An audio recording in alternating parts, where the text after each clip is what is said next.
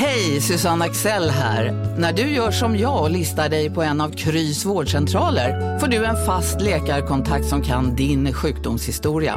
Du får träffa erfarna specialister, tillgång till lättakuten och så kan du chatta med vårdpersonalen. Så gör ditt viktigaste val idag, lista dig hos Kry. Podplay. God morgon, god morgon! Ja, för er som är morgonpigga så är det faktiskt verkligen god morgon när podden nu återigen släpps klockan fem på morgonen. Men det är bästa med podden. Du kan lyssna precis när du vill, var du vill. Och vi är framme vid avsnittsnummer 84. Ja, och 84, då tänker jag, var det Weiron i Otan du lät som där i början, eller vad var det? Ja, ja, jag är, dålig på, jag är väldigt dålig på dialekter, men den, den kan man liksom skrika ut lite. Om jag ska göra dialekt på Göteborg så måste jag säga Götalaborg, och det kan jag tänka mig att alla göteborgare hatar. Ja, det tror jag säkert. Det är precis som, eh, de är säkert less på allt det här med Glenn. Men en som har spelat i Göteborg är ju Patrik Blomdahl med 84 på tröjan. Eh, vi har en annan som faktiskt också har spelat i Frölunda, tror jag va? Jocke Lundström har väl också spelat i Frölunda. Ja. Uh, han var där något år. Och sen har vi Jimmy Andersson. Och på tal om Göteborg, vi måste också nämna det att Sören Rex, han är ju 1,84 lång. Så det är ju en riktig Göteborgssänkare det där.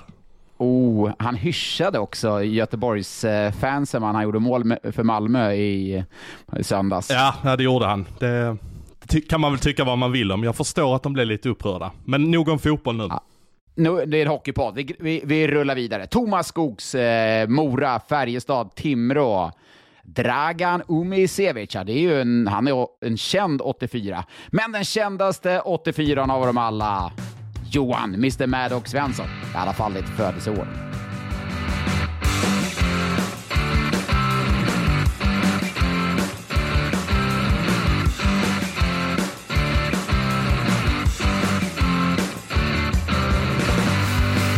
Men jag tycker vi drar igång direkt med förra veckans snackis som blev en stor snackis. Jag blev lite chockad när jag satt i en bil på väg till Malmö central och bara fick upp en notis från EP Transfers att eh, Daniel Ljunggren hade gått från Mora IK till Leksand och det är många som har tagit upp detta. Det är bland annat Pontus Krång, Emil Larsson, Robban, Britt-Marie Olsson, Sonny. De har ju frågat om det här som hände när Mora lånar ut sin lagkapten till Leksand. Vad säger vi?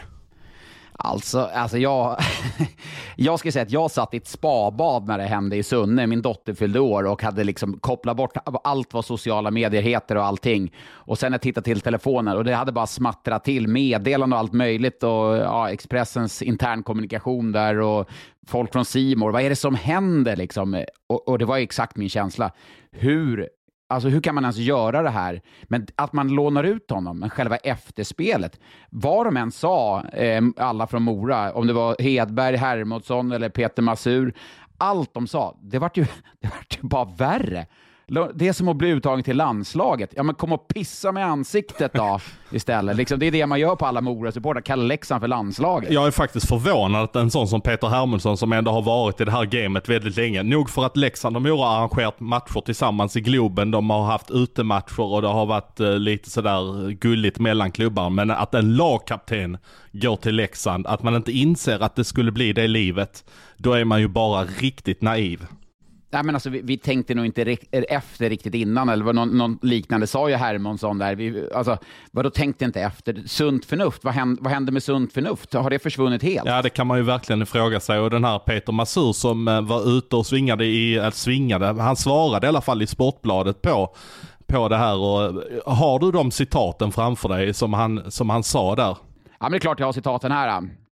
Då säger Peter Masur, som är försäljningsansvarig, nej, det är ni i media som håsar upp det. Och möjligen supportrarna. Ja, men vadå, supportrarna. Vad, vad, vadå möjligen supportrarna? Alltså, om det är någon man ska bry sig om så är det väl ändå supportrarna? Ja, och sponsorerna säger han då vidare, de bryr sig hur vi framstår, vad vi gör på herr och dam och ungdomssidan. Sen är det en bonus om det går bra sportsligt. Ja, jo, det är klart att det är en bonus. Men då säger de, eh, eh, ställer de frågan på Sportbladet, många supportrar är väldigt upprörda på sociala medier. Sponsorer bryr sig väl om, om hur klubben framstår i deras ögon? Jo, men jag tror inte de bryr sig vad någon skriver på sociala medier. De sitter lugnt i båten. Ja, men vad bra att era sponsorer sitter lugnt i båten, men era, era supportrar, alltså och jag, jo, Johan, eh, nu, nu ska jag bara säga så här. jag, när jag spelade, jag hatade de som sparkade in de öppna dörrarna. Det, finns, det fanns eh, journalister, jag behöver inte nämna dem vid namn, men som man visste som hockeyspelare, det var alltid de öppna dörrarna som skulle sparkas in. Så därför jag, tänker du nu göra det, eller? Ja, men jag, nu, nu står jag på den här sidan och värderar vad ska jag göra. Men det här är, sån, det är, det, det är inte ens en dörr som ska sparkas in. Det är, det, är så, det är sånt självmål så det är helt sjukt. Och det som är med Mora, de har ju tagit heder i att verkligen stå upp för hockeyallsvenska klubbarnas rätt. Peter Hermansson har ju stått liksom på barrikaden och gjort ett jättebra jobb för hockeyallsvenskan. Innan var det Janne Simon som har gjort ett jättejobb. Mora är ju liksom hockeyallsvenskarnas klubbes liksom megafon i mångt och mycket. Eh, Johan Hedberg pratade om inför säsongen om att eh, liksom det här med att SHL-klubbar kan ta de hockeyallsvenska spelarna till en billig peng, att det var helt åt helvete. Och han har ju delvis rätt i det. Liksom. Han, han säger helt rätt saker. Men vad är det man gör nu? Jo, man lånar ut sin lagkapten för att han ska kunna visa upp sig för SHL-klubbar, eller hur? Det är, en, det är det man gör. Ja, verkligen. Man, man, och man hjälper ju dessutom värsta rivalen. Men eh, jag har tänkt, funderat lite och låtit det här marinera lite. Kan det vara så att Mora står i någon form av skuld till Leksand? Det, det, det ursäktar inte detta, det är inte Nej. det jag säger nu. Alltså Alexander Lundqvist var ju där, utvecklades jättemycket förra säsongen och var ändå en bra back för Mora IK. Kan det vara så att de känner någon form av skuld att om inte vi ställer upp på detta så kommer inte Leksand ställa upp för, för oss med Nej. den typen av saker? Men det, var väl, det var väl den största win-win situationen eh, någonsin, eh, halvt överdrivet. Titta på Alexander Lundqvist i år, efter att han fick spela i Mora. Det är Leksand som ska vara glada att Mora tog emot honom med öppna armar och lät han utvecklas där när inte de hade riktigt plats för honom i fjol. Han har tagit gigantiska kliv och det hade han inte gjort om han inte hade fått spela i Mora. Så Mora sitter ju liksom på lite på trumf här, för de vet att de är en serie under och då, man kan låna spelare som kan få istid, som SHL-klubben inte kan få. Men att man lånar ut sin lagkapten Alltså det, säg vilken annan klubb som helst alltså skulle låna ut sin lagkapten till, till en SHL-klubb och då en rival. Och det, jag vet, de kommer inte mötas i ett kval. De kommer inte mötas i ett kval, men det måste fi, fortfarande finnas rivaliteten. Och jag, jag var väl kanske den sista som... Eh, ja, trodde att det fanns i alla fall. Men nu är det yttersta beviset. Det finns ju ingen, eh, ting, ingenting sånt finns kvar längre av det rivaliteten. Du kan inte se Daggen spela för Örebro eller Christian Sandberg spela för Djurgården alltså? Nej, nej det hade varit Såklart inte. Nej men alltså det, det, du har ju, du har ju, vi skrattar ju när vi säger det liksom. Det är ju, och mitt i, i det här liksom hamnar ju, eh, vad heter det, kaptenen där, eh, Ljunggren. Och jag menar, skulle han sagt nej, eh, spelaren i fråga, skulle han sagt nej då som kapten? Ja, det kanske man skulle tycka, men samtidigt så förstår jag ju honom. Han får ju en chans att visa upp sig. Det är liksom, han vill ju vidare i sin karriär. Hans slutstation är ju inte Mora IK. Men är detta en sån grej som, det här kommer inte glömmas, eller är det blåser det över på en vecka och så gör Ljunggren ett hattrick nästa gång Mora spelar i Hockeyallsvenskan och så är, han, är det som vanligt igen? Ja, det har ju en tendens att blåsa över. Liksom. Det, det, är det som är med, med hockeybubblan. Sen händer det alltid något nytt. Liksom. Så då är det liksom lite ö, över, liksom förbi. Men jag tror att man har liksom skurit ett ganska djupt sår i supportrarna, alltså från Moras sida, eh, från klubbledningens sida, genom agerandet här, att Johan Hedberg inte trodde att det skulle få de här proportionerna. Han kanske är van med Nordamerika. Ja, det är han. Men då finns ju Peter Hermundsson där, hockeyallsvenskans liksom, stora man, som man ändå kallar honom för. Men på tal om hjärta och riktig gräsrot. Har du lyssnat på Joel Persson i den här Hockey-tvåan-podden som han eh, deltar i? Eller inte deltar, han är, han, han är faktiskt en av två som gör den. Nej, det har jag faktiskt inte gjort. Men stämmer det här ryktet att, att Joel Persson typ är ute och kollar på eh, division 2-matcher på sin lediga tid? Absolut. Eh, jag, jag pratade med lite folk i Växjö för jag, jag hade lyssnat på den här podden som han gör tillsammans med Alexander Jepsen på Smålandsposten. Och, och då, då frågade jag Jepsen när jag var i Växjö, men Joel, har han ett genuint intresse för Hockeytvåan? Han bara, ja ja, alltså han kan, eh, han kan ställa sig i en iskall ishall i Alvesta en, eh, en onsdagkväll och, och kolla division 2-hockey och verkligen njuta av det. Ja, det är ju helt, alltså det är Joel Persson, han spelade alltså Edmonton Oilers för ett par säsonger sedan, några matcher. Nu, ja, det, är, det är ändå kärlek, det är for love of the game. Ja, men det finns en lite rolig anekdot om det, just eh, David Norman. Det var, det var en kvalseriematch division 1 eh, när jag spelade i Tyringen, då i tvåan. Och det blev tumult framför målet och mm, David Norman är väldigt glad för att ta sig in under skinnet på motspelarna. Och, eh, spelar lite halvfult, eh, är han inte heller blyg för. Och helt plötsligt så står han och kört in fingrarna i munnen på mig och jag liksom bara, vad ska jag göra nu? Så Lite jag, panik. Som, lite panik, panikaktigt. Så jag eh, tänker jag får ju bita han i fingret liksom. För att han ska ta ut händerna liksom. Ja, det, det var ett litet utdrag där från den här hockey, hockey 2-podden när han bet, eh, han gjorde en Linus Johansson helt enkelt. Ja, ja, fast han gjorde det på eh, Daniel Wessner va? i, i Karlskoga. Det, det var väl till och med kvalet upp till SHL? Eller Jag kan stämma, den här allsvenska finalen var det va? Så var det ja. Så Ja. var det ja. Men du på tal om Joel Persson, han gjorde faktiskt sitt första mål för säsongen. Det trodde jag väl kanske inte att det skulle dröja 18 matcher innan Joel Persson gjorde sitt eh, första mål för säsongen. Men eh, eh, vi har inte pratat så mycket om Växjö här eh, under säsongen. Är det för att Växjö alltid flyger under radarn eller? Nej, det är egentligen av samma anledning som att eh, de, de inte har så mycket. Nu hade de visserligen fullt här mot, i stort sett fullt mot Leksand, men det är, det är egentligen samma anledning som att eh, Växjö inte har speciellt mycket publik eh, fram till jul i stort sett. Det är för att man vet att, ja, men Växjö, de kommer. Alltså, de blir bra. Ja, de förlorar någon match här, de vinner. Ja, men Växjö, de kommer. Man liksom, man, liksom, man bortser lite, och det är lite orättvist också, man bortser från de här nu fram till jul. För man vet att det kommer värvas in spelare, de kommer vara bra, de är redan bra och de kommer vara med långt in i säsongen. Så vi kommer ha alla anledning att prata om dem mycket, mycket framöver. När, när de gick in i säsongen så var det mycket som handlade om eh, Robert Rosén och Rickard Gynge. Men nu har de faktiskt fått en kedja till sen de värvade in den här tysken. Säger man Reider eller Rieder? Rieder säger man va? Rieder, Rieder Ja. Tobias Rieder. Jag hade Ja. tre, år, tre år tyska i högstadiet, så där, där kan jag. Den eh, kan du i- flytande. I, i, i är där. Ja, eh, de har ju hittat en riktig kedja där med Rieder och Pontus Holmberg och Andrew Calof. Och Calof var ju faktiskt utanför laget där i början av säsongen. Så de har ju fått ytterligare ett hot där i Växjö. Och det känns som att man bara bygger vidare på det här nu. Nu har man hittat två kedjor och sen så kommer det kanske någon värvning här under säsongen som kan bygga på en tredje kedja. Och så helt plötsligt så är man den maskinen inför ett slutspel.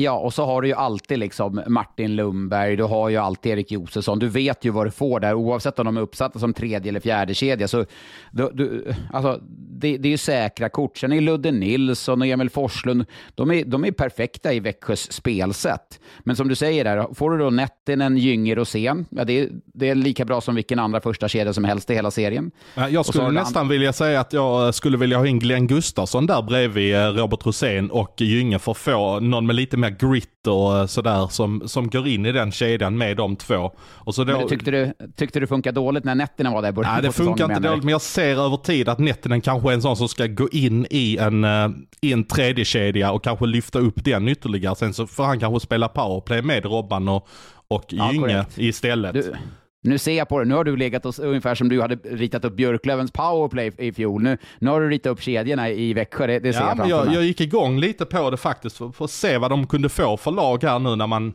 vi, vi får väl utgå från att man kommer värva någon här under resans gång och då ser jag en ganska tydlig lucka i, som en kanske tredje center, att man har eh, Robert Rosén, man har Pontus Holmberg och så ska man hitta en center till. För som det är nu så känner jag att det är Martin Lundberg som behöver gå in och ta den rollen, kanske som en tredje center. Då sätter man honom, Lycksell och eh, Nettinen där som en tredje och sen kan du ha en fjärde med Ludvig Nilsson och eh, Erik Josefsson och eh, Emil Forslund och så har du Hugo Gustafsson också som finns att tillgå som man kan använda både som center och vinge. Det, ja, det, det är ett bra lag. Det är ett bra lag du har när du liksom Olle Lycksell där som nu, nu visserligen är skadad, men dessförinnan liksom han har ju potential, Olle Lycksell, så är det ju. Och då i en tredje kedja med Nettinen som du säger där, om du ska in med Glenn Gustafsson i första, då, ja, men då får du rätt bra djup i, i den gruppen i år igen. Jag tittade på Olle Lycksells siffror. Eh, han fick ju gå från Färjestad här eh, för, eh, inför säsongen. För att man kanske inte riktigt ansåg att det fanns en plats för honom högt upp i laget. Det finns en enda spelare i Färjestad som har ett högre poängsnitt än vad Olle Lycksell har i Växjö. Ja, ja, det är ju... Ja, det är liksom, nej, men att Olle Lycksell skulle ta det där steget förr eller senare, eh, det, det förstod man. Men som Färjestad hade byggt sitt lag under sommaren, så det, det fanns ingen plats. Så att jag förstår ju att Olle valde att lämna och definitivt förstår jag att eh, Växjö var hög där, för det var den perfekta. Det är liksom en kopia på Fredrik Karlström. Exakt, och det har ju blivit ett jättebra utfall. Så det är väl snarare så att det kanske är Färjestads stjärnor som inte har levererat.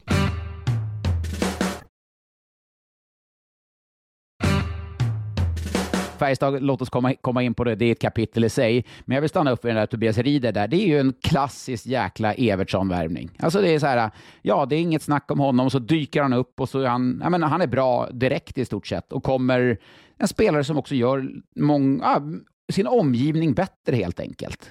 Och han kommer, bara bli, han kommer bli bättre och bättre och bättre. Så landar man in i slutspel, ja, men då ligger han på 7 plus 8 på, i slutspelet och är liksom en av de bästa spelarna. Ja, ja exakt så är det. Ja, men han har väl snittat nästan en poäng per match här eh, i SHL så här långt. Och det är ju ett jättebra betyg för en spelare som aldrig har spelat i SHL tidigare. Att, att han kan komma in och passa så väl in direkt. Men jag skulle inte sitta i den här podden om jag inte fick hylla en back i Växjös lag. Vet du vem jag vill eh, ösa lite kärlek över? Jag tycker du ska ösa kärlek över allihopa egentligen.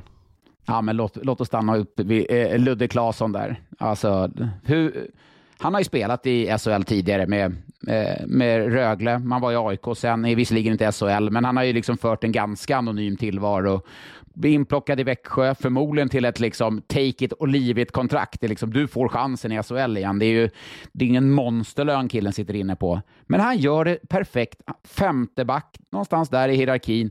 Och han, han, gör fan, han gör knappt misstag på isen. Och lugn och skön och sansad, läser spelet bra, följsam. Ja, men, jag är imponerad att de liksom plockar in honom och har en roll till han. Ja men precis, det var väl lite det resonemanget som jag faktiskt hade när man gick in i säsongen. Att det kanske inte ser så sexigt ut med sådana som Ludde Claesson och så, men de kommer få honom inslussad i systemet och han kommer göra rätt för sig. Och det är exakt det som händer när man spelar i Växjö Lakers, när du hittar den typen av spelare. Ja, och där, för att återgå till det, där finns det ju liksom en, en, grund att stå på, vilket gör att man kommer som ny spelare, då vet man dels vilket spelsätt det är redan kalibrerat, inkört och det finns ett system att går jag till höger, då flyttar du till vänster. Man liksom, de, de sitter ihop hela tiden, Växjö, vilket gör att man som, i mitt fall då som gammal back, det är så lätt att anpassa till, till ett system. Men han har gjort det riktigt, riktigt bra där. Det är ju nästan som har det Herman Aktell som gick raka vägen in förra säsongen och levererade direkt för att han, det var så tydligt för honom vad, de, vad som skulle göras. Så är det ju. Sen har, ju, har det, han har ju varit bra, men där finns det fortfarande mer. Jag, jag känner igen mig när man har gjort en säsong och man vill flytta fram sina positioner en andra säsong. Och det blir nästan lite svårt ibland. När han hittar balansen där har du på ett tydligare sätt så kommer han bli ännu bättre. Men du, vi kan ju inte landa in Växjö förutan att nämna Sam Hallam. Det är klart att ja, vi vet ju det. Kontraktet går ut och ja, för Växjös del vill man säkert behålla, men Sam kanske vill flukta lite åt sidan eh, till Schweiz som du var inne på för några avsnitt sen. Ja, precis. Det, det har ju surrat upp ett rykte här bland fansen så jag också att Sam ska ha köpt ett hus i Karlstad. Det behöver ju inte innebära jättemycket, men äh, stämmer det du som bor i Karlstad? Har du koll Nej. på husmarknaden i Karlstad eller? Ja, och då vill han ju bo på Råtorp och hade han, flyttat, hade han köpt ett hus på Råtorp där jag bor, då hade jag vetat om det. Så att, eh, jag kan slå ner det ryktet. Ja, Okej, okay, du slår till och med ner att det, det stämmer nej, inte. Han jag, har inte köpt nej, ett hus i Karlstad. Jag, jag har faktiskt ingen aning, men jag vet att det ryktet också florerar i Karlstad faktiskt, att han har köpt hus. Men hans fruga är väl från Karlskoga från början, så att det kanske om man ska landa in här sen framöver, det, det har jag ingen aning. Men jag har också hört ryktet, men med det sagt så ska det väl mycket till eh, innan han väljer Färjestad framför då schweiziska klubbar. Men du var ju ändå inne på det för några veckor sedan eh, när vi pratade om Sam, att han skulle kunna landa in i Karlstad i tre år och ändå ja. ha ett lika gott rykte utomlands. Ja, men då var jag lite mer inne på att inte, de toppklubbarna inte var lediga. Men nu har ju Rickard Grönborg ryktats till KL och Omsk där. Så att då, då kanske det skulle öppna en lucka för Sam Halland ska liksom inte gå till Langnau eller liksom Ambri, utan han ska ju gå, om han ska till Schweiz så ska ju han gå till toppklubbar eller till KL, till de största klubbarna. Han ska inte gå till liksom eh, ja, eh, med all respekt för Timrå eller Oskarshamn för den delen med mindre budget. Han ska inte gå till de motsvarande lag i Schweiz. Men kan vi slå fast att Johan Pennerborn i alla fall blir kvar eh, över uppehållet här nu, att han kommer vara med på omstarten i Färjestad. Det lät ju i alla fall så i en intervju i VF, så låter det ju alltid. En tränare är ju ja. alltid trygg fram till den sekunden han sparkas. Alltså grejen är den, jag, var lite, jag sa ju inför den gångna veckan att Färjestad skulle behöva ta sex poäng för att få lite arbetsro. Man tog alltså noll poäng, vilket betyder att det är ju kris såklart. Men eh, när man hör runt lite så från andra klubbar tidigare, när, när tränare är på väg att sparkas, man får liksom en känsla, det byggs upp under tid att det är någonting på gång, det är någonting på gång, man hör surret, man pratar med lite spelare, man läser mellan raderna. Men här, när jag pratar runt i Färjestad, så finns det ett grundmurat förtroende för Johan Penneborn av spelarna. Eh, jag tror att man i så fall ska rikta lampan högre upp än Johan Penneborn faktiskt till Peter Jakobsson, för han är ytterst ansvarig. Och Färjestad har ett juniorlag som åker inte skämmer ut sig, men snudd på. De är sämst i J20-serien. Åker och torskar borta mot Oskarshamn med 5-1. Oskarshamn som har fått skrapa ihop ett J20 för att få, få sin superelitplats. Eh, så att, och J18 är dåliga, så det är lampan ska riktas mot honom. Det finns ingen tydlig struktur där eh, och det, det är han ytterst ansvarig för. Men det vi i alla fall kan slå fast är väl att Färjestad till nästa säsong känns det som att då kommer man byta tränare. Det är dags nu efter fem år med Pennerborn oavsett utfall egentligen. Ja, och det kan väl kanske vara, ganska, det kan väl vara ömsesidigt också. Han, han känner väl själv, Pennerborn, att det kanske är läge att gå vidare oavsett hur den här säsongen slutar. Skulle då för Färjestads del eh, i bästa av världar, vilket känns otankbart nu, att det blir guld, ja men då är det perfekt läge att lämna. Och jag menar, landar man in som det ser ut på en sjunde åttonde plats, då måste han lämna. Förstår du? Så det är liksom två raka åttonde platser är inte godkänt. Och då eh, går ju teorierna, vilken tränare ska det bli? Vi kan väl utgå, i alla fall som utgångspunkt, att det inte blir Sam Hallam. Men eh, en sån som Thomas Mittell tänker jag på. Nu har ju han och Colleton fått sparken från Chicago. och Mittell, innan han fick det jobbet så var han ju i stort sett överens som ny huvudtränare i Örebro. Så han, eh, han vill ju i alla fall träna ett SHL-lag. Sen när det kommer ett ASS-jobb i NHL så är det kanske lite svårt att tacka nej till det om man säger så. Men nu har ju Mittell ändå hamnat i ett läge där där han skulle kunna kanske tänka sig att bli huvudtränare i SHL, för det har han ju inte varit tidigare, utan han har ju faktiskt bara varit i toppklubb i allsvenskan med AIK. Men luktar det inte väldigt mycket Växjö när du säger Thomas Mittells namn? Jo, det också. Att det, det, alltså... det känns verkligen Växjö över det. Ja, men en tydlig struktur, jobba nära Patrik Hall, Henrik Evertsson, liksom det är en trygg och stabil organisation, kommer in, med, eh, såklart eh, ersätta Sam Hallam, det finns ju ingen som kan göra i oavsett vilken coach du plockar in. Det finns ingen som kan ersätta honom. Men ung, fräsch, liksom uppåt. Det känns väldigt mycket Växjö när du drog upp hans namn. Ja, intressant du nämner just eh, Everson och Hall där, för Hall är ju från Mariestad och eh, Mittell har ju en väldig historia i Mariestad, så det finns säkert någon relation mellan de två också va? Alla vägar bär via Vimmerby till Mariestad. Det är fan så alltså. Ja, det, ofta, måste vara, det måste vara så. I Mariestad, ja. ja, det var väl TV-pucken där helgen också va? Bara en sån sak. Men när vi ändå är inne på Växjö där så är det ett lag som vi nog kan banka fast i topp 6 där. Och där, jag pratar för mig i alla fall, där vill jag slå fast att Frölunda kommer vara. Vi kommer ha Leksand där, vi kommer ha Rögle, Växjö som jag nämnde, Skellefteå kommer att vara där. Och sen är det en plats ledig på topp 6 och jag vill ju säga att Luleå kommer vara där. Men jag såg ju Örebro i lördag, så jag vill ju säga att Örebro kommer vara där. Alltså det, det, är racet in på topp 6 och då har jag inte ens nämnt Oskarshamn som, som flyger fortsatt lite under radarn. Ja, det är väl klassiskt att de fortsatt flyger under radarn. det, det gillar de säkert också, att de får flyga under radarn. Sen så har du ett Färjestad som garanterat vill upp där och nosa, för Malmö. de vet ju att, och Malmö också såklart. Men det, det, här är ju faktiskt ganska väntat att det skulle bli så här för att eh, det målade vi ändå upp när säsongen startade. Då pratade du om nio klubbar som, som skulle kunna vara där uppe och hota. Och nu kan man väl kanske addera att Malmö också vill vara där och hota när man har fått in Händemark och Pääjärvi. Så det, det kommer ju bli fyra lag som blir klart besvikna på sin eh, placering. Men jag kan nästan slå fast att Luleå kommer vara topp 6. Eh, Luleå är, alltså, jag, jag gjorde matchen Skellefteå-Luleå i eh, tisdags, som Skellefteå vann, jag tror till slut med 5-2. Den första perioden som eh, Luleå gör är helt magiskt. Helt jäkla magisk. Det var Sami Lepistövs första match. Erik Gustafsson saknades. När Erik Gustafsson är tillbaka som han var i, i matcherna därefter, Lepistö får komma in och spela, eh, få mer eh, istid, ser bara bättre och bättre ut. Julius Honka, hur bra som helst. Oskar Engsund, jag menar han har aldrig varit bättre. De topp fyra backarna, det är rätt svårslaget om du kollar runt i hela serien. Det, det, är, det är svårt. Det är svårslaget. Ja, ja, men det kan nog stämma. Men du, eh, vad säger du om Jonathan eh, Pudas-grejen? Var den eh, överförstorad eller vad, vad tänker du? Om, om bara en sån sak att han har en egen ramsa på ståplats också. Ah, jag sjunger med i den, jag sjunger med i den, sjunger med i den. Ja, hur går den då?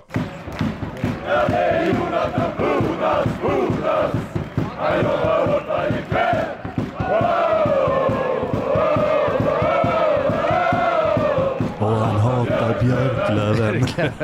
Jonathan Pudas, Pudas. Nej, jag, där- han gjorde mål där, det var eh, 1-2 målet. Och du vet, hemmapubliken, man fick med sig hela publiken. Och de stod och körde ramsan säkert i 5-7 minuter.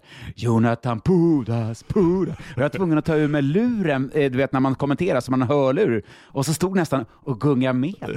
Ja. tror, du, tror du Bulan eh, drömmer mardröm om Lasse Holm nu?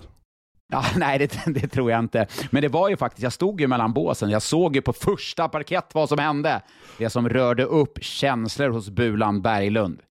Eh, jag tycker Tony spelar och och hånar eh, motståndare. Där kommer han att få äta upp i slutändan. Eh, så är det. Vad gjorde han? Det får du fråga han om. Det, men eh, det är olämpligt och det kommer han få äta upp sådana där saker när man åker och hånar motståndare.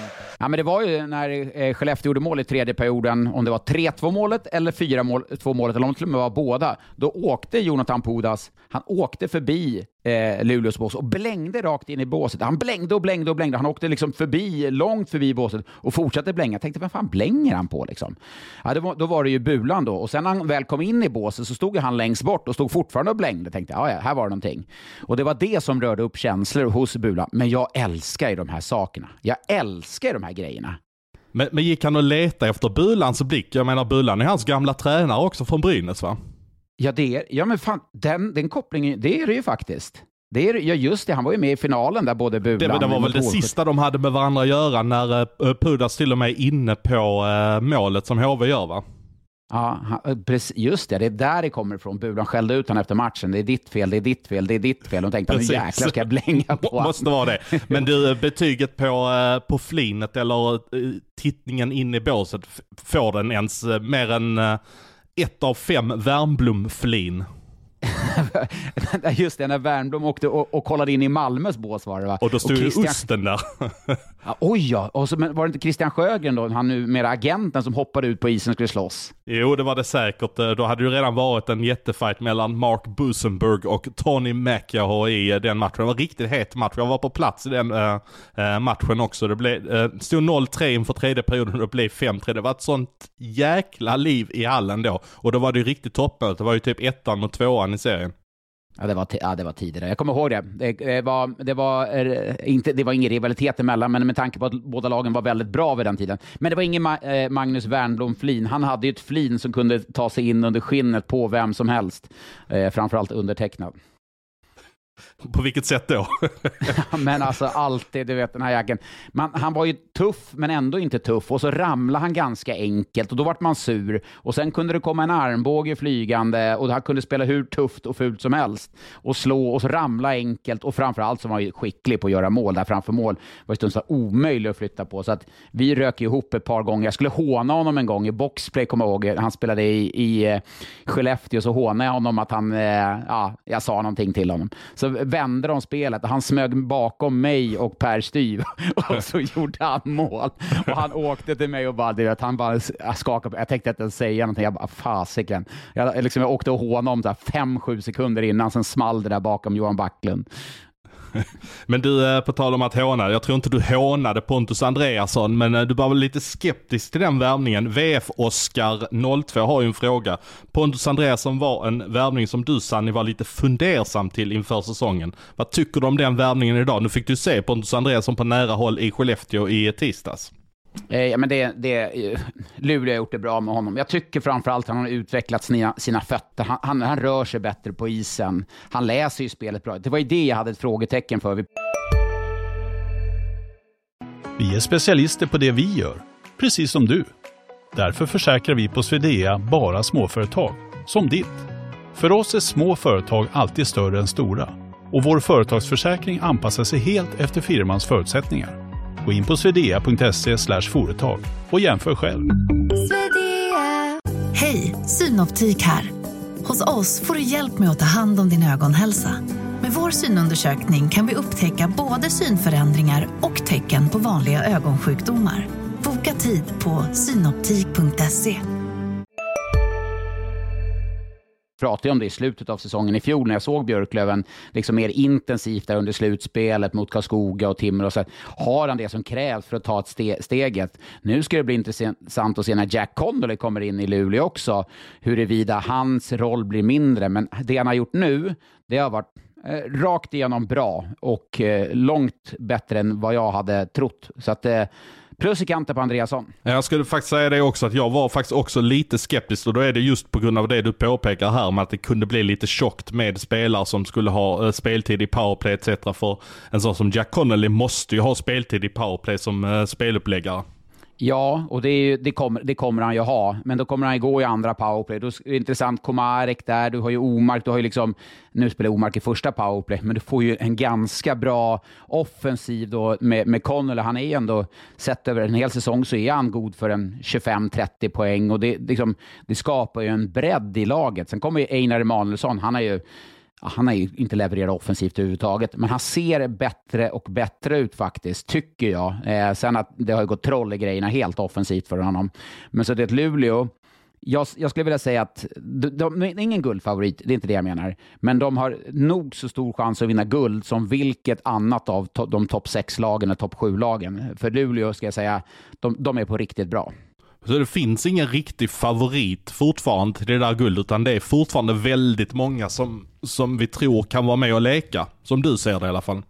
Ja, det är det väl. Det är väl mer att det kanske har trattats ner till sju lag nu när Färjestad har varit, eh, eh spelat så pass svagt som man har gjort. Eh, och Malmö har jag egentligen aldrig satt som en guldkandidat. Med det sagt så tycker jag när man har värvat eh, under säsongen som man borde flytta fram positionerna med Händemark och med Magnus Peijärvi, men som både Färjestad och Malmö har spelat så, så har de ju inte liksom de har inte stabiliteten än så länge för att kunna hota de där bästa lagen. Och sen är det rätt tufft upp och ta sig på topp 6. Då ska du gå via play-in eller en åttondel.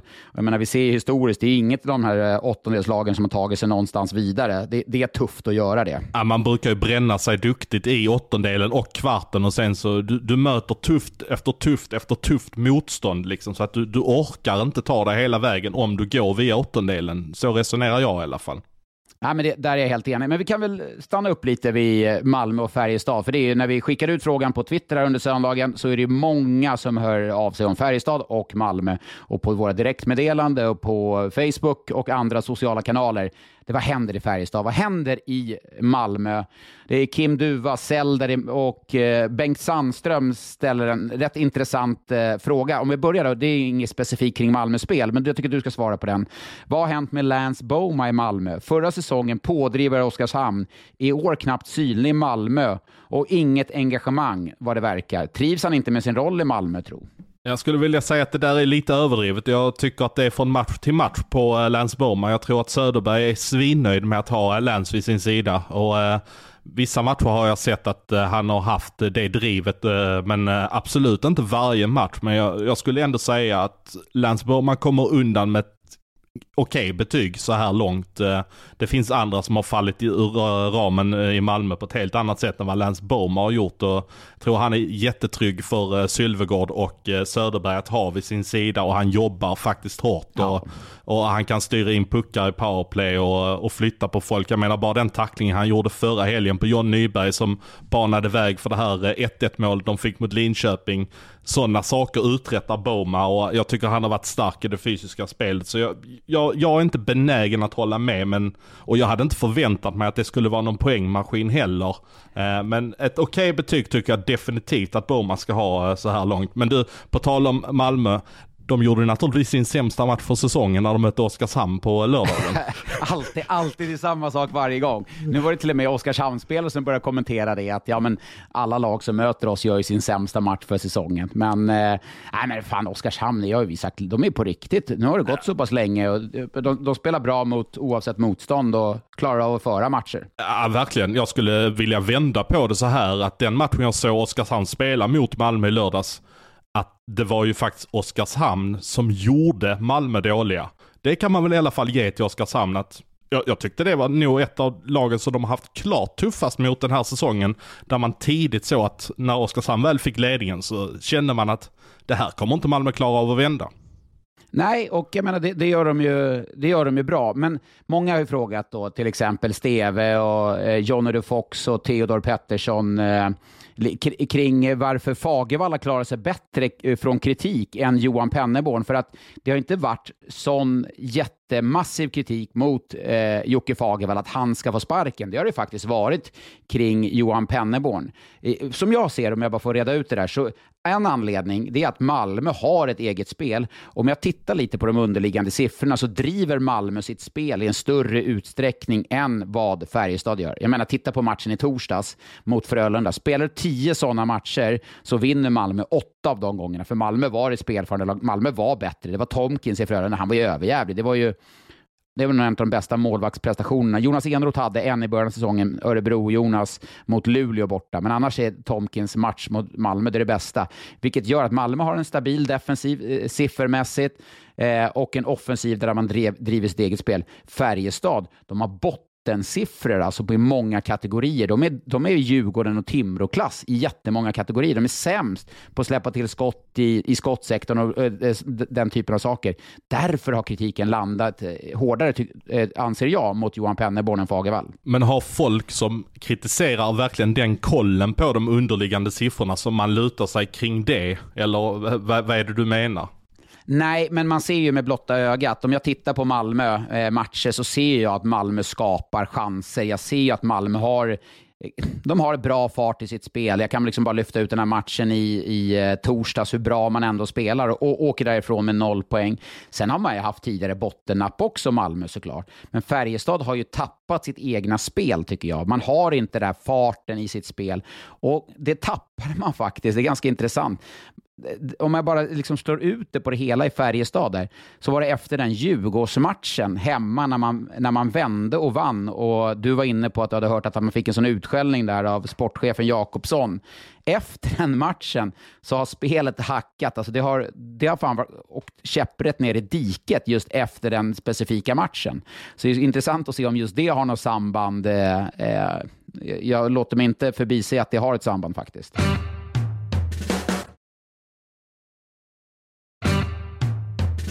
Kan det också ha att göra med att Färjestad har gått in med en helt annan svansföring i säsongen eh, jämfört med vad Malmö gjorde. Malmö visst, vi ska ta ett kliv till och vi ska absolut inte vara ett bottenlag den här säsongen. Nu är ju sanningen att de är på nivå med Linköping och Brynäs och har bara typ två förluster och två vinster för Djurgården så är de nere på en kvalplats. Det är ju inte så att de har de jättefeta marginalerna så jag förstår ju folk som vill ifrågasätta vad Fagervall ändå har uträttat med det här bygget han har.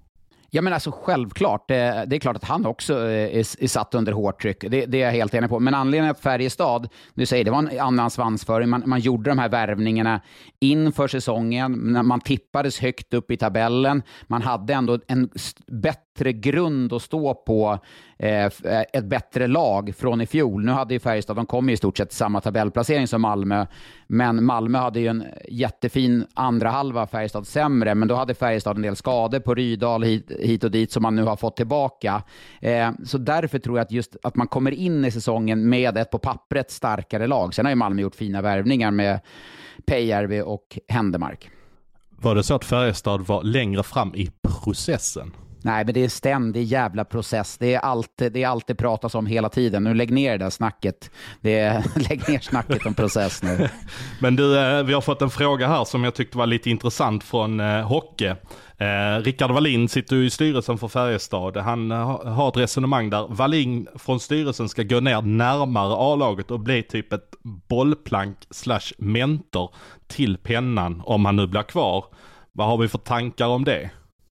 In, absolut inte, inte dumt någonstans. Eh, Wallin är ju en lugn och sansad och hockeysmart person. Han stressar inte upp sig i onödan över saker och ting.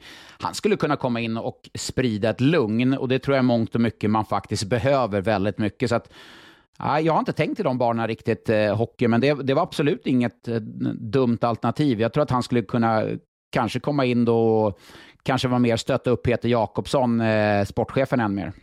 Ja, jag har noterat att Färjestad-fans har ju eh, väldigt mycket åsikter om Pennerborn och det stora raseriutbrottet var väl kanske inte riktigt eh, den här matchen de förlorade mot Örebro eller eh, Linköpingsmatchen. Det stora raseriutbrottet som jag ser det i de sociala medierna var när de tappade 1-3 till 5-3 på Hovet mot Djurgården borta. Jäklar vad det tog fart då mot Pennerborn.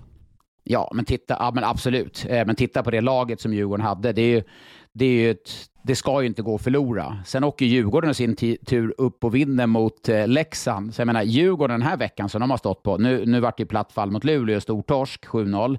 Men att eh, Djurgården tar 6 av 9 poäng, man har liksom nästan 9-10 spelare borta, alltså bra spelare borta ur laget. Och ändå tar man 6 av 9 poäng. Det är fruktansvärt jäkla starkt. Det är grymt starkt. Med det sagt så är det ju under all kritik att Färjestad tappade en 3-1-ledning, för att faktum var att Färjestad, Färjestad spelade inte speciellt bra den matchen. Hade det varit hade Färjestad mött Växjö då så hade de legat under kanske med, med tre, fyra puckar efter två perioder. Men det var för att Djurgården, inte var, Djurgården var dåliga i två perioder och studsade tillbaka rejält och fick bra syre i eh, tredje perioden. Men vad hände med Peter Holland eh, för Djurgården där i Luleå-matchen då? Jag vet faktiskt inte. Ja, den är intressant faktiskt. Eh, han, han spelade inte. Eh, och eh, jag hade ju förväntat mig att han skulle spela. Det, det gav ju liksom en extra krydda om vi pratar om det här Jonathan Puda som hånlog lite åt bulan. Det ger en krydda. Det här skulle ju gett liksom en, ja men det var ju hälla på bensin på en eld om han hade spelat den matchen. Mycket fokus på SHL den här veckan såklart, för Hockeyallsvenskan har ju haft ett speluppehåll. Ja, ni hörde rätt. Hockeyallsvenskan har haft ett speluppehåll när det inte har varit något landslagsuppehåll. Ja, det är, det är ju jävligt märkligt. Och Liljehammar eh, eh, på Twitter har skrivit till oss. Spelschemat i Hockeyallsvenskan. Det sämst, sämsta och märkligast, märkligaste genom tiderna. Nu ett uppehåll veckan innan landslagsuppehållet. Helt utan kommunikation och logik. Ja, jag vet inte hur kommunikationen och logiken har gått, men jag vet att det är klubb klubbar i Hockeyallsvenskan som är rätt lacka på det här, som tappar spelare nu jag menar, men nu har man gått, gått och dragit en vecka och nu drar man igång när eh, juniorlandslaget sticker iväg och norska landslaget bland annat. Ja exakt, eh, men jag har för mig att det har basunerats ut någonstans. Jag har faktiskt inte svaret rakt framför mig nu men eh, jag, har för mig att de har pratat om det tidigare att det, ja, det har ju blivit fel så att säga. Det, det kan vi ju konstatera. Men det här gör ju att en sån spelare som Emil André till exempel i HV71 som är Hockeyallsvenskans kanske bästa back försvinner när HV spelar matcher. Nu kanske inte HV står och faller med Emil André för, så bra som HV ändå men det är trots allt ett faktum att han och Sion Nybäck till exempel att de försvinner på uppdrag här eh, under den kommande veckan och det blir inte alls bra. Nu, nu luktar det ett art jävla sms här från Emil Georgsson. Nu, nu, nu, de ska ju möta Västervik på, på fredag. Ja men det är väl perfekt så uh, slipper de möta det bästa HV-laget. Har de ju chansen att vinna höll jag på att säga. Det har de ju ja, ändå. Men, jo precis, men nu sitter, jo, precis, men nu, nu sitter ju du sådär och liksom, äh, de möter ju inget bra motstånd. HV71 ja, är så bra. Det de sa jag väl, det sa jag väl inte. Det sa jag väl inte. Jag har fått nog av arga sms från Georgsson. jag kanske får ja. från Gudmundsson denna veckan för han, han var ju en av de som protesterade när vi inte släppte podden på morgonen. Eh, det kom han fram på den allsvenska upptaktsträffen. Vad fan är det här? Ni kan ju inte hålla på och släppa den så sent. Jag har inte hunnit lyssna. Nej, men det, det är bra. Då har han ju någonting att lyssna på på morgonen. Det är perfekt. Jag ska ju faktiskt, som vi var inne på förra veckan, jag ska ju till Västervik på fredag och då får jag inte se en sån som Emil André. Det hade varit skitkul att se vilka steg han har tagit och Sion Nybäck. Men det är lite, alltså, hade Emil André spelat i, ja men säger vi, ja vi tar Västervik bara för den delen, eller eh, vilket annat lag som helst, så hade det alla pratat om vilket lag ska han signa för. Klubb, SHL-klubbar hade ju redan nu visat intresse. Är det så att, tror du SHL-klubbar visar intresse, eller är det så här? Ja, det är det. Ja, det är det. Okej, okay, jag tänkte att det var så här, det är HV, de kommer ändå gå upp och han, han vill ändå vara kvar där. Nej, men eh, så kan man ju tänka. Och, eh, men jag vet att det finns eh, säkert 5, 6, 7, 8 SHL-klubbar som redan nu aviserar intresse för Emil André. Man har sett vilka steg han har tagit och det var ett helt korrekt beslut av honom att försöka fortsätta med HV här i Hockeyallsvenskan. Det får man ju säga att det var en klok rådgivning där. Ja, det var, det, var, det var smart såklart. Men du menar att då, då är det klubbar som är på och hugger på honom nu. Eh, och då, han kan ju, då sitter ju han i ett annat läge. Många hockeyallsvenska spelare sitter, det är så här, take it or leave it.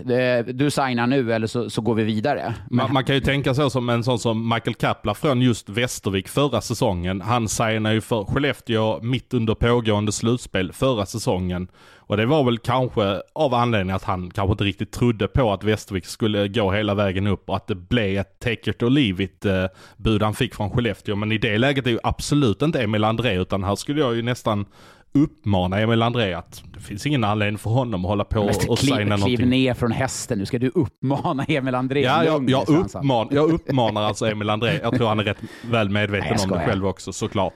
Men eh, han har ingen anledning att, uh, att signa någonting, tycker jag i alla fall.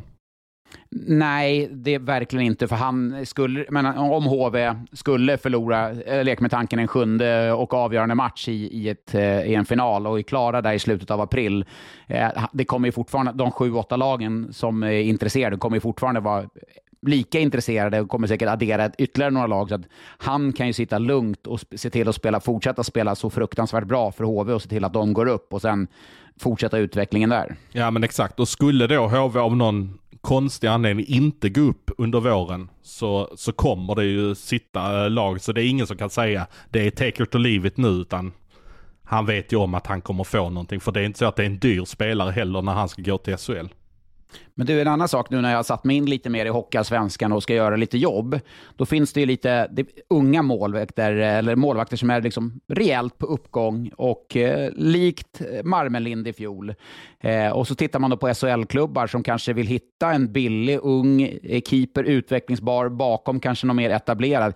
Det finns ju, det finns ju några rätt bra namn där jag tänker på Eh, Endre i eh, Björklöven till exempel, lite äldre i och för sig. Du har Myrenberg, du har Olofsson i, i Västervik. Det är, det är nog riktigt vassa, bra målvakter som, jag menar, där måste ju SHL-klubbarna redan nu vara ute och lukta på de spelarna. Ja, så är det. Eh, definitivt. Eh, om man tittar vilka SHL-klubbar det är som skulle kunna tänkas behöva en målvakt bakom en given etta.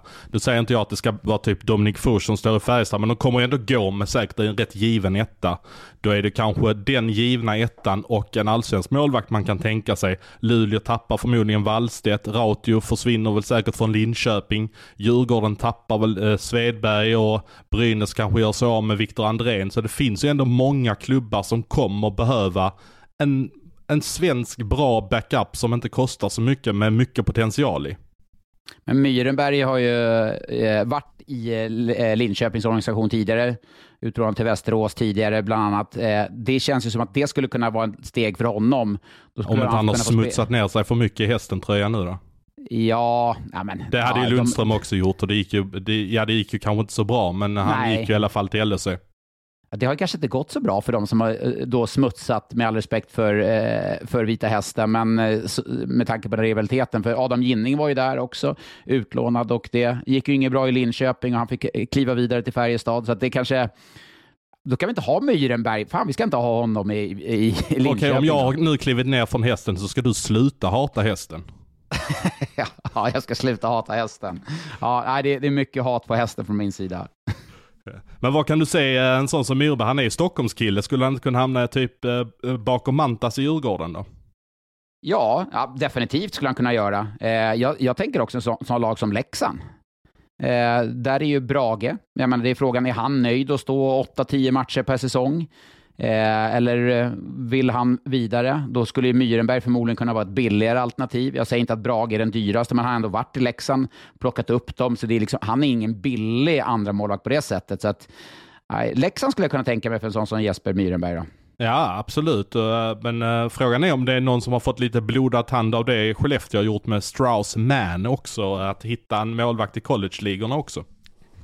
Definitivt. Eh, så, så kommer det säkert vara. Jag menar, du ser Tomkins i Frölunda, visserligen i AL, då, men det, målvakter finns ju liksom en ganska bred marknad och, och det behöver ju inte vara de dyraste spelarna heller man plockar in. Eh, och nu är ju många väldigt duktiga på att utveckla. Jag menar, de har ju Skellefteå, Christer Holm gör ju ett jättebra jobb med målvakter. Du, har ju, du kan ju fortsätta, Kribba Martinen nere i Frölunda. Du kan ju räkna upp hur många som helst som har tagit in och utvecklat målvakter. Ja, vi har redan bollat in lite frågor, men vi känner att vi har utrymme för lite mer. Vi har fått en fråga från hockeyspelet bland annat. Eh, eh, Eklund, då menar han ju William Eklund, vill absolut inte tillbaka till SHL. Är det givet att han kommer lyfta laget? Och det kan jag ju svara på. Jag tror ju att William Eklund har så pass stor passion och vilja att utveckla sig själv och han kommer få en stor roll. Så jag är inte ett dugg orolig för. Det är klart att William Eklund ville stanna i NHL, men det är inte så att han inte kommer kriga för Djurgården. Så jag är helt säker på att William kommer vara en eh, bärande spelare för Djurgården. Nej, men det är, det är, inte så, så att de lånar ut honom till en klubb där han inte vill vara. Det är liksom, han har ju ett ja, men det, det, är ju det är ett Djurgårdshjärta deluxe. Liksom. Så att han, när han, besvikelsen har lagt sig eh, och um, från att bli hemskickad från San Jose så kommer han ju prestera bra för Djurgården och det, de behöver den injektionen också. Även om man vunnit två matcher, absolut, den gångna veckan så behöver man verkligen den injektionen. Så att eh, det kommer bli riktigt, riktigt bra för Djurgården, helt klart. Vi har en annan fråga från Alfred. Bör Frölunda värva en back? Det är väl snarare en forward skulle jag säga de behöver. Ja, nu är det ett intressant läge. nu är det ju forwardsmässigt som man är, går lite, lite tunt på. Eh, Niederbach klev av här. Du har ju de fick plocka hem Torgesson, Jakob Nilsson borta sedan tidigare, Max Friberg borta några veckor, du har Linus Nässén, du har Karl Henriksson. Men det här uppehållet kommer ju lägligt. Nu kanske ja, Nässén, Henriksson kan komma tillbaka. Så att, jag tror inte det. Alltså Frölunda har inget akut att värva spelare till det, det, laget här och nu. Men det är klart jag tror att de kommer kolla på en forward och en back. Och då tror jag det är framförallt en sån här äh, defensiv klippa de någonstans jagar och försöker hitta det tror jag nog. Jag har tre namn jag skulle vilja bolla upp som eh, kanske potentiella högt och lågt nu. Du har Vilmos Gallo som eh, hamnat lite på mellis i Luleå. Du har Lars Bryggman som hamnat lite på mellis i Malmö, till och med helt utanför laget. Eh, om det är så att det är illa med Roselli så skulle väl Bryggman kunna vara en bra ersättare där. Du har Robin Alvarez som kanske inte har levererat i den utsträckningen han ska i Timrå. Och Alvarez vet jag att Sjöström och Roger Rönnberg gillade skarpt när han var där. Eh, det var väl närmast så att de inte kunde erbjuda honom där och då en förlängning och sa då till Robin att får du någonting annat så ta det så inte vi står i vägen för dig. Det skulle kunna vara ett alternativ också. Ja, men, och Timrå måste ju göra eh, lite förändringar i, i sitt lag eh, och det skulle kunna vara en sån. Men då måste Timrå också ha en, hitta en ersättare. För jag menar, säga om man vill om Robin, även om inte han har presterat som Timrå förväntat sig, så är han ju tänkt att spela topp 6 forward. Eh, så då måste ju de hitta, hitta en ersättare. Men vi fortsätter med Timråspåret från Viktor Almeborg här. Timrå spelar bättre på sistone, men lyckas förlora ändå. Mycket motstuds och stolpe ut. Nu lyckades man vinna mot Brynäs. Vänder det nu? Eh, frågar Viktor då. Vänder och vänder. Ja, man lyckades vinna en match mot Brynäs. Eh, eh, det kommer inte vända. Alltså, de, de har hamnat för långt efter. Liksom. Det är, eh, de, de, är för dåliga, tyvärr. Det, det, känns skittråkigt att säga att det är så tidigt en nykomling eh, är avkopp eller bortsågade nästan, men det håller inte. Det, de måste göra om hela strukturen i det här laget, för det är alldeles för trögt lag som Timrå ställer på banan. Men när du menar att göra om hela strukturen, är det sex spelare ut och sex spelare in, eller vad pratar du om då? Nej, men jag skulle göra om backsidan. Jag skulle eh, eh kanske en sån som Oliver Boom. Eh, kanske Tim Eriksson. Nej, men Oliver Boom, Albin Karlsson, kanske. Albin, det håller inte riktigt i SHL eh, kolla vidare någon annanstans, försöker plocka in någon, någon spelare forwardsmässigt. Det, det är mycket trögt där liksom som, som inte bidrar med någon fart. Ja, men det, kolla när Oskarshamn spelar. Oskarshamn har ju inte på pappret Ja, klart att de har bättre lag, men de har ju fart i alla spelare i stort sett. En sån som Karlqvist har ju till och med fart i bena i Oskarshamn. Och det har ju inte Timrå, därför, därför kommer man fortsatt förlora mer än man vinner. Du låter nästan förvånad att Patrik Karlqvist har lite fart i grejerna. Fredrik Bredhammar skriver faktiskt en fråga om just Patrik Karlqvist. Hur kan det komma sig att SHLs sportchefer inte vågat satsa på just Patrik Karlqvist under alla dessa år? Det är faktiskt intressant, men eh, han gick ju till Finland inför i fjol och eh, floppade ju ändå i Finland eh, och plockades hem av Fredrik Glader och gjorde det bra i Modo igen. Eh, det är ju den här spelaren, alltså, jag, jag, förstår att klubbar inte vågade chansa på honom, för det fanns ju en, ett, en eh, liksom tvivelaktig, eller en tvivel på om man hade fysiken för att spela SHL, om man hade det där drivet för att vara liksom topp, topptränad och sen skridskoåkningen. Men det är bara att säga att det är 13 sportchefer som hade fel. Men hade han gått till till exempel Frölunda eller Färjestad, om vi tar dem nu, eller Malmö för den delen till exempel lag, så kanske inte hade fått den här utväxlingen. Han fick den för att han kom in i en perfekt roll i Oskarshamn, där han var tänkt att spela. Har du tänkt på hur många spelare från Modos coronabygge som är uppe topp 30 i poängligan? Du har Jonathan Jonsson, du har ja. Tambellini, du har Kim Rosdahl, du har Fredrik mm. Olofsson och du har Patrik Karlqvist. Alltså fem ja. spelare från det. Och då har du Mattias Norlinder också på andra sidan eh, Atlanten hos eh, Montreal. Ja, nej men alltså det, det laget som Modo och Björklöven ställde upp med där, det är ju... Jag mår ju dåligt på, lag, på deras supporter och lagens vägnar att Jag menar, de hade ju mö fått möta, ett lag hade fått möta Oskarshamn i kvalet. Oskarshamn hade båda sina målvakter skadade och eh, det hade ju varit en mumsbit för, för oavsett om det var Björklöv eller Modo. Helt övertygad om det. Sen hade det andra laget fått möta ett stukat Leksand. Så att, nej, där lider jag med Modo och Björklöven. Där hade de bra jäkla lag. Och dessutom Björn Hellkvist i båset. Då är det dags, Svensson. Vi avslutar som alltid med, med en tävling. Eh, du får välja mellan lag, eh, spelare eller hockeypersonlighet eller ett årtal. Ja, då vill jag ha spelare slash hockeypersonlighet då. Okej, då plockar vi fram frågan. På fem poäng. Den här spelaren har rutin från SHL, NHL, men han har aldrig spelat JVM, trots att han nästan snittat en halv poäng per match i NHL. Men den här säsongen är han poänglös i SHL. Haha du. Poänglös i SHL. Ehm, har han spelat i... Vad var det du sa att han aldrig hade spelat? JVM. Har han spelat JVM, han jag tänker på? Usch, jag tror han har spelat JVM. Men jag, jag, jag får höra fyran. Jag har ett namn men jag vågar inte riktigt chansa. På fyra poäng. Haninge och Trångsund fostrad spelare som stått i Djurgårdsklacken som grabb. Vill du lura in mig på det här nu? Ja, men jag chansar ändå på fyra poäng, men jag är inte säker på att jag har rätt. Men man måste ju chansa lite. Jag skriver ner här på lappen. På tre poäng. Var ut uttagen till JVM i fjol, men kunde inte spela på grund av ett ko positivt coronatest. Kommer dock få en ny chans i år. Åh oh, vad fel jag har, åh oh, vad fel jag har. Du lurade mig. Uh, ja, jag vet vem det är nu, men jag har fel. På två poäng. Poänglös i SHL i år. Ja, inte så konstigt med tanken på att han ännu inte har spelat en enda match Åh, i du SHL vad vidrig ännu. du är nu. Åh, vad vidrig du är nu. Ja, det här ska du På få en fan poäng. för. Återvänder hem till Djurgården efter nio matcher i San Jose. Ja, den var riktigt smutsig. Den här ska du få för. Christian, Christian William Eklund menar jag. Ja. Hur kunde du säga att den, den var väl ingen smutsig? Det var väl Ja, ganska vadå, tydligt. eh, poänglös i SHL? Alltså, Ja, men det är väl, jag- han har inte gjort då- en poäng i SHL i år. Nej, men det har inte du heller. Nej, nej, visserligen. Nej, det, det är helt korrekt. Men eh, han har ju ändå snittat nästan en halv poäng per match. Fyra poäng på nio matcher i NHL. Och ja, då, Haninge tänkte jag, då, då tänkte jag att det skulle kunna vara Niklas Bergfors, att han hade någon sån vända när han var borta i NHL. Men eh, ja, ja, då tänkte jag väl helt snett då. Ja, nej, det, det, var lite, det var lite luring. Jag ville ge tillbaka på den här med Patrik Zackrisson, där att han spelade i Tjeckien för, eh, som jag fick här. Så Men lärdomen för mig då- nu är att jag, ska, att jag ska hålla mig kvar på mellanmjölken och hova in de här tre poängarna hela tiden. Ja, alltså. exakt.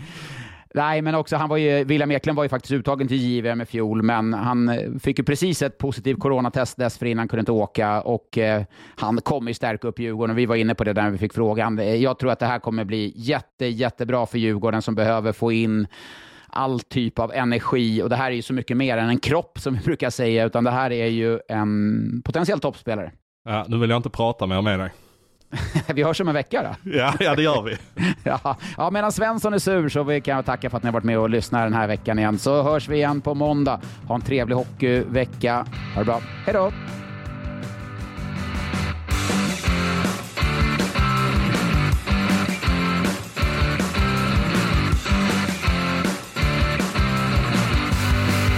Du har lyssnat på en podcast från Expressen. Ansvarig utgivare Klas Granström. Välkommen till Maccafé på utvalda McDonalds restauranger med Baristakaffe till rimligt pris. Vad sägs om en latte eller cappuccino för bara 35 kronor? Alltid gjorda av våra utbildade baristor. Ni är med om det största. Och det största är den minsta. Ni minns de första ögonblicken. Och den där blicken gör er starkare. Så starka att ni är ömtåliga. Men hittar trygghet i Sveriges populäraste barnförsäkring. Trygg Hansa. Trygghet för livet.